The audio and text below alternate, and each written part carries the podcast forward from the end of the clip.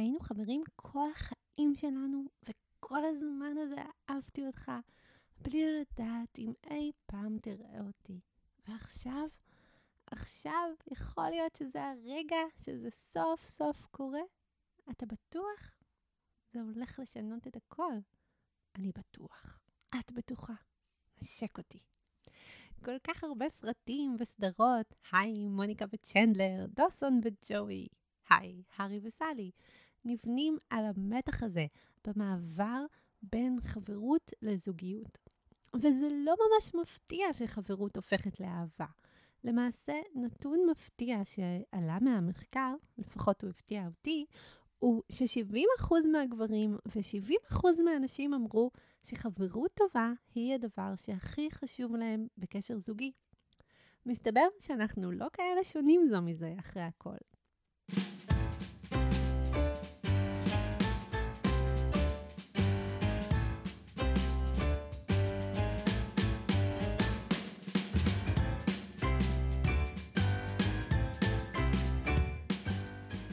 שלום לכולם וברוכים הבאים לפרק נוסף בפודקאסט טיפול זוגי.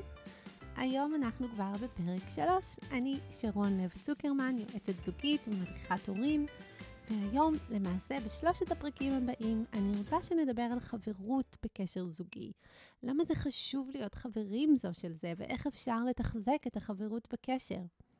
אני יכולה לשתף אתכם שמה שמחזיק אותי ואת רועי בשלוש השנים האחרונות, מאז שיש לנו ילדים, זו החברות שלנו. אין לנו זמן זוגי כל כך כמו שיועצת זוגית כמוני אמורה להטיף, עם שני ילדים קטנים, והעובדה שאנחנו שנינו גם הורים מאוד נוכחים, וגם הקריירה שלנו חשובה לנו, זה לא פשוט למצוא זמן ל date night כל שבוע, והרבה פעמים גם באמת לא אפשרי. בנוסף, האינטימיות בינינו, אין ספק ש... אה, ככה הולכת ונעלמת. קצת קשה לעשות סקס כשהילדים שלנו אה, חולים כל שבוע שני ובאים לישון איתנו במיטה, או שאנחנו ערים מ-4 בבוקר ונרדמים כבר ב-8 על הספה מול הטלוויזיה. אה, אז זה מצריך הרבה יצירתיות במובן הזה.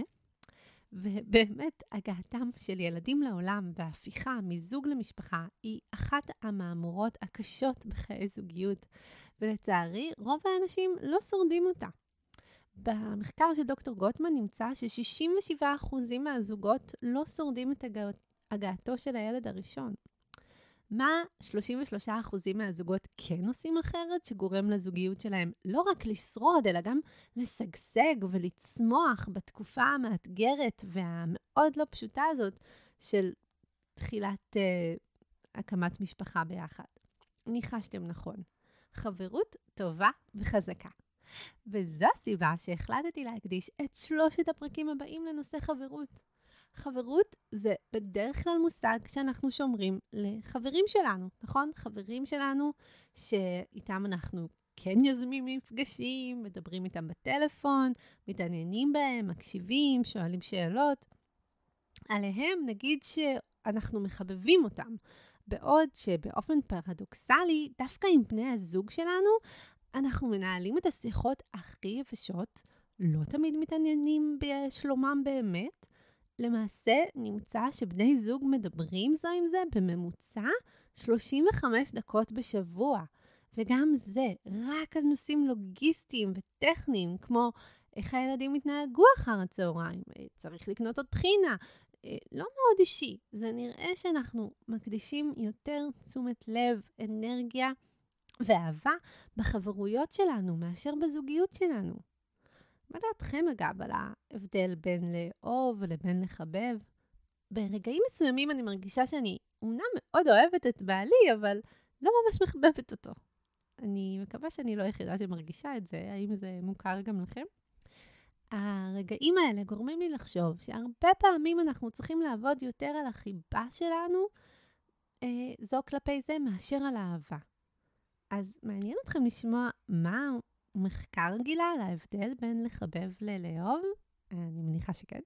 אה, פסיכולוג בשם זיק רובין ערך מחקר בשנות ה-70, ובו הוא הצליח להוכיח שיש הבדל בין חיבה ואהבה. באנגלית זה נשמע יותר טוב, like ולאו. אז כשאנחנו מחבבים מישהו, אנחנו נהנים בחברתו ורוצים לבלות במחציתו כמה שיותר. אבל כשאנחנו אוהבים מישהו, אז יש לנו גם תשוקה לקרבה פיזית אליו. הוא מצא למשל שאנשים שאוהבים זה את זו מביטים בעיניים אחד של השנייה יותר מאנשים שרק מחבבים אחד את השנייה. עד אז חשבו שאהבה היא רק ביטוי חזק יותר של חיבה, וזיק הצליח להוכיח שאלה באמת שני רגשות נפרדים. אני חושבת שדווקא בגלל שהתחייבנו לאהוב זו את זה, בין אם עמדנו מתחת לחופה או לא, זה נראה לנו חלק מאוד בסיסי בזוגיות שלנו. זה מובן מאליו שאנחנו אוהבים. אבל דווקא לחבב זה משהו שצריך לטפח. אני לא רוצה שבן הזוג שלי רק יאהב אותי.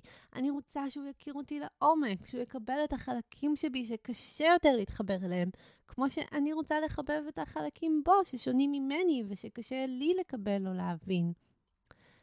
אז אחד הדברים שאני כל הזמן מנסה לחשוב עליו הוא איך אנחנו מגדילים את התפיסה שאנחנו הרבה יותר דומים אחד לשנייה מאשר שונים. כי כשאנחנו מרגישים שמישהו דומה לנו, האינסולה במוח שלנו גדלה, והיא האזור במוח שאחראי על אמפתיה וחמלה. שזה ממש מדהים. זה אומר שאם אני רואה את נקודות הדמיון ביני לבין מישהו אחר, יהיה לי קל יותר להבין אותו, לקבל אותו, להיות אמפתית וחומלת כלפיו. בשביל זה אנחנו צריכים להרגיש קרובים. להכיר זו את זה לעומק, לדעת מה מפעיל כל אחד מאיתנו, מה ההיסטוריה שלנו, לצערי, הרבה פעמים החברה מאדירה את השונות בינינו, את העובדה שאנחנו הפכים, אנחנו מנוגדים, אנחנו משתי פלנטות שונות, נכון? גברים ממאדים, נשים מנוגה. אני חושבת שאם אנחנו נראה את נקודות הדמיון, אנחנו נראה שאנחנו מינים שכנים, לא הפכים, אנחנו רוצים בבסיס את אותו דבר. אנחנו לא כאלה שונים זה מזו. ואנחנו נעבוד הרבה יותר בשיתוף פעולה יחד אם נראה את הדמיון בינינו ולא את השונות.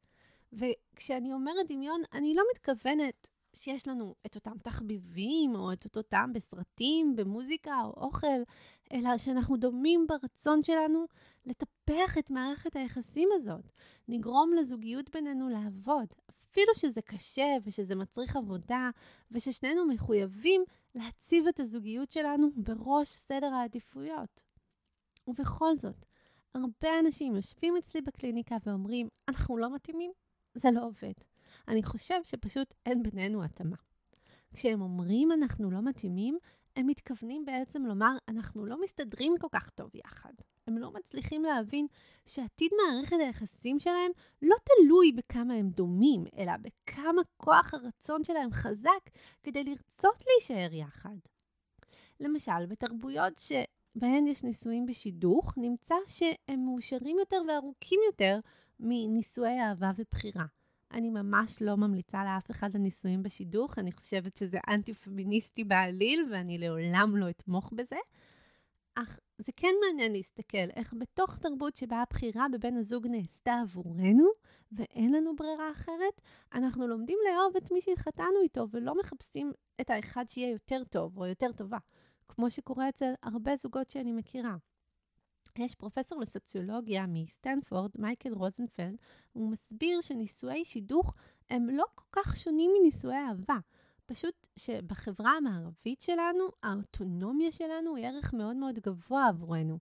אנחנו רוצים לבחור את האדם איתו אנחנו נהיה בזוגיות, וכך במודע או שלא במודע, אנחנו מתחילים לחשוב אם יהיה לנו טוב יותר או קל יותר, אם נהיה מאושרים יותר עם מישהו אחר כשאנחנו נתקלים בקשיים, כשבעיות מתחילות לצוץ, כשדברים לא הולכים חלק כפי שהיינו רוצים במערכת היחסים שלנו.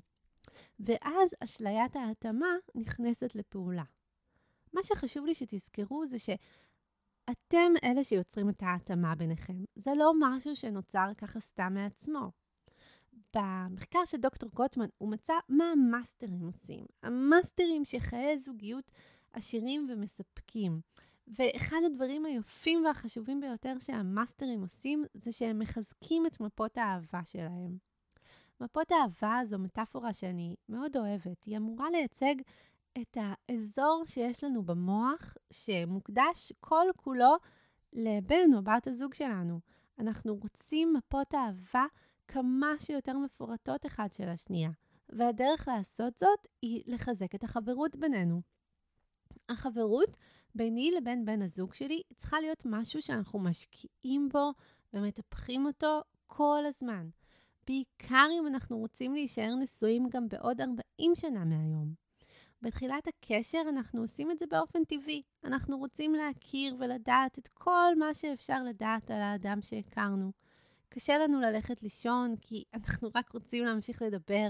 קשה לנו לנתק את הטלפון, אנחנו רק רוצים לשמוע עוד ועוד. ולדעת כמה שיותר פרטים, איפה הוא נולד, מי היה החבר הכי טוב שלו בגן, איזה מגמה הוא למד בה בתיכון, מה הדבר הכי פרוע שהוא עשה, מה הוא עשה בצבא, מה הוא למד באוניברסיטה, מתי הוא עזב את הבית, כמה אחים יש לו, איך היה הקשר איתם. אין ספור שאלות. אך הרבה פעמים, אחרי שהתחתנו, אנחנו לא עושים את זה יותר. אנחנו כבר לא מכירים את העולם הפנימי של בן הזוג שלנו. אנחנו לא יודעים מה החלומות שלו, מה הוא היה רוצה לשנות בעצמו, בעולם, מה הערכים שלו, מה הכי חשוב לו, מה הוא אוהב ומה הוא לא אוהב. ואז, אחרי 20 שנה ביחד, האדם הזה משתנה. החלומות, השאיפות, אידיאולוגיה, רצונות, תוכניות, זה כבר אדם שונה. אך אם לא עצרנו לשאול את השאלות האלה כבר הרבה מאוד זמן, אנחנו כבר לא מכירים. ולכן אנחנו צריכים לדאוג שמפות האהבה שלנו יהיו מפורטות כמה שיותר. אז איך עושים את זה? שואלים שאלות פתוחות. עשו לעצמכם הרגל של לשאול שאלה אחת ביום. שאלות מעמיקות, כמו אני יודעת שתמיד ראית את עצמך כבעל עסק עצמאי בגיל הזה. איך אתה מרגיש עם העובדה שאתה עדיין לא כרגע? או איפה אתה רואה את עצמך בעוד חמש שנים מהיום? למתקדמים שביניכם, שרוצים ממש להקדיש לזה ערב, הכנתי לכם משחק ממש נחמד. תכתבו כל שאלה מרשימת השאלות שאני אקריא עכשיו, וכל אחד יענה עבור בן או בת הזוג שלו. תיקחו תורות, כך שכל אחד יענה על כל שאלה, ואם צדקתם, מעולה, תתנשקו או משהו אחר, ואם לא, תעמיקו ותשתפו זו את זה. אז הנה רשימת השאלות. 1. מה החזון הזוגי עבורנו לחמש השנים הקרובות? 2. עם מי מהסובבים איתי אני חווה קונפליקט או קושי כרגע? 3. מי הזמר או הלהקה האהובים עליי? 4. איזו שאיפה סודית יש לי? 5. מי האנשים שאני הכי מעריצה? אפשר לתת שלושה שמות. 6. מה החוויה הכי כואבת שלי כילדה? 7. מה החג האהוב עליי? 8. מה הדבר שהכי מפחיד אותי? 9. מהי עבודת החלומות שלי? 10. מה האירועים שאני הכי מתרגשת לקראתם בחיי? 11. איך אני אוהבת להירגע? מה מרגיע אותי? 12. מה הדרך האהובה עליי לבלות ערב? 13. מה הדייט המושלם עבורי? 14. מה החופשה האידיאלית בעיניי? 15. איפה הכי הייתי רוצה לגור? אלה שאלות שאמורות לפתח שיחה, להעמיק את ההיכרות והקשר שלכם. קחו תורות, פיתחו בקבוק יין או מיץ או קפה או תה ותשבו לדבר. העניין פה הוא לא להגיע לכל השאלות, להפך, אם ייקח לכם שעה לעבור רק על שאלה אחת, סימן טוב. אז בין אם תשאלו שאלה אחת פתוחה ומהותית ביום את בני הזוג שלכם, ובין אם תקדישו ערב שבועי לשאלות מעמיקות, מה שחשוב הוא שתשאלו שאלות, תעמיקו את הקשר ביניכם, ובכך תחזקו את החברות שלכם. תשברו את הסטטיסטיקה של 35 דקות שיחה בשבוע רק על נושאים טכניים ולוגיסטיים, ותתחילו ליצור את הניסויים המופלאים שלכם. אני מחכה לכם בפרק הבא, שגם הוא יהיה על חברות, על טיפוח חיבה והערכה.